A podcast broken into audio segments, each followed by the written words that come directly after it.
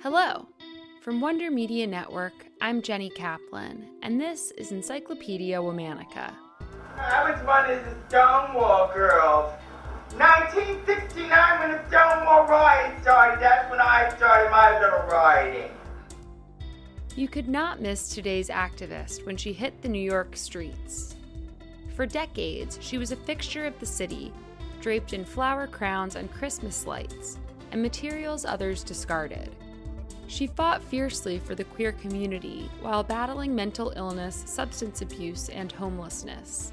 Her middle initial, P, famously stood for Pay It No Mind.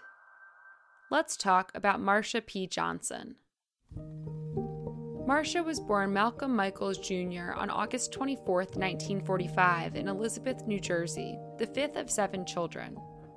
Her father, Malcolm Sr., worked the assembly line at General Motors. Her mother, Alberta, was a housekeeper. By the age of five, Marsha was drawn to wearing dresses.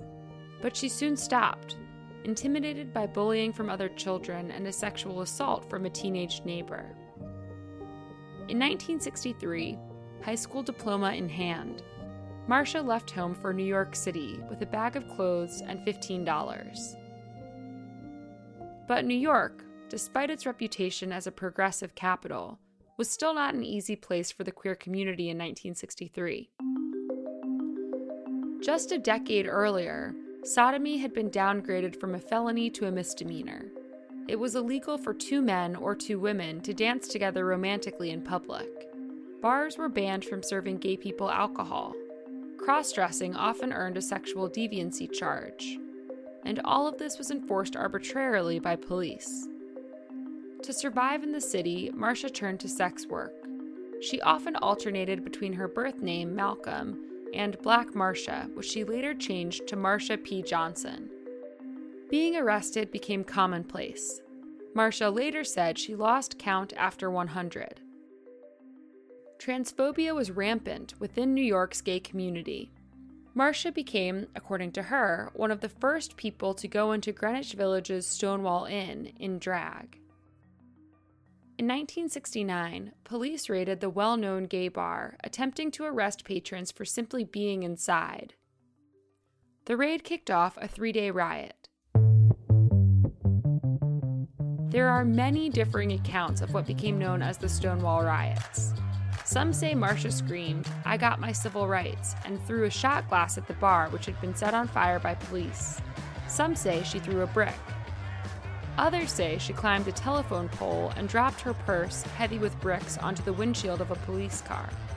Regardless, the consensus is that Marsha was there, part of the vanguard pushing back against the police, and that Marsha, a 23 year old black, homeless, gender nonconforming sex worker, deserves recognition for kicking off a global movement for LGBTQ rights. The first gay pride parade hit the streets of New York in 1970.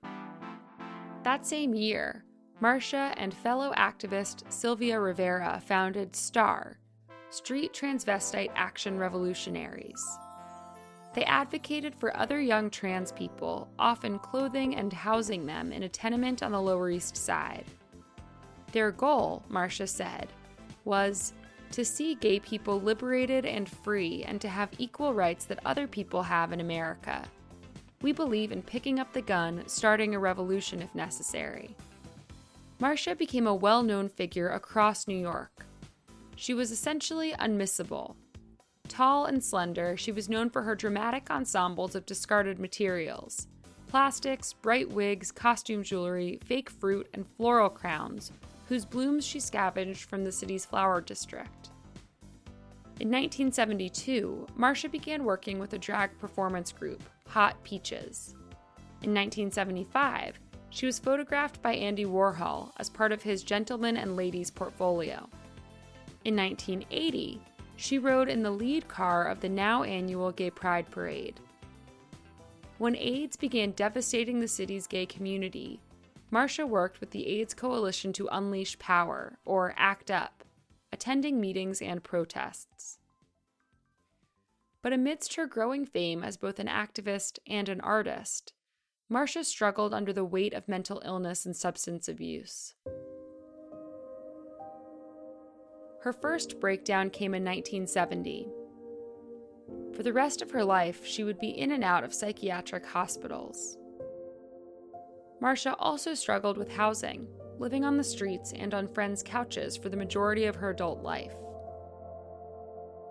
In the summer of 1992, Marsha went missing. A few days later, on July 6th, her body was pulled from the Hudson River. Police quickly called it a suicide, but her friends and chosen family pushed back against that decision and continue to do so to this day. Marsha P. Johnson's magic came from her ability to mix joy with anger, performance with activism. She once said, As long as gay people don't have their rights all across America, there's no reason for celebration. All month, we're talking about activists. For more on why we're doing what we're doing, check out our Encyclopedia Womannica newsletter, Womannica Weekly.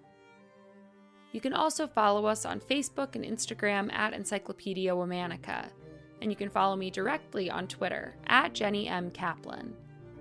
Special thanks to Liz Kaplan, my favorite sister and co creator. Talk to you tomorrow.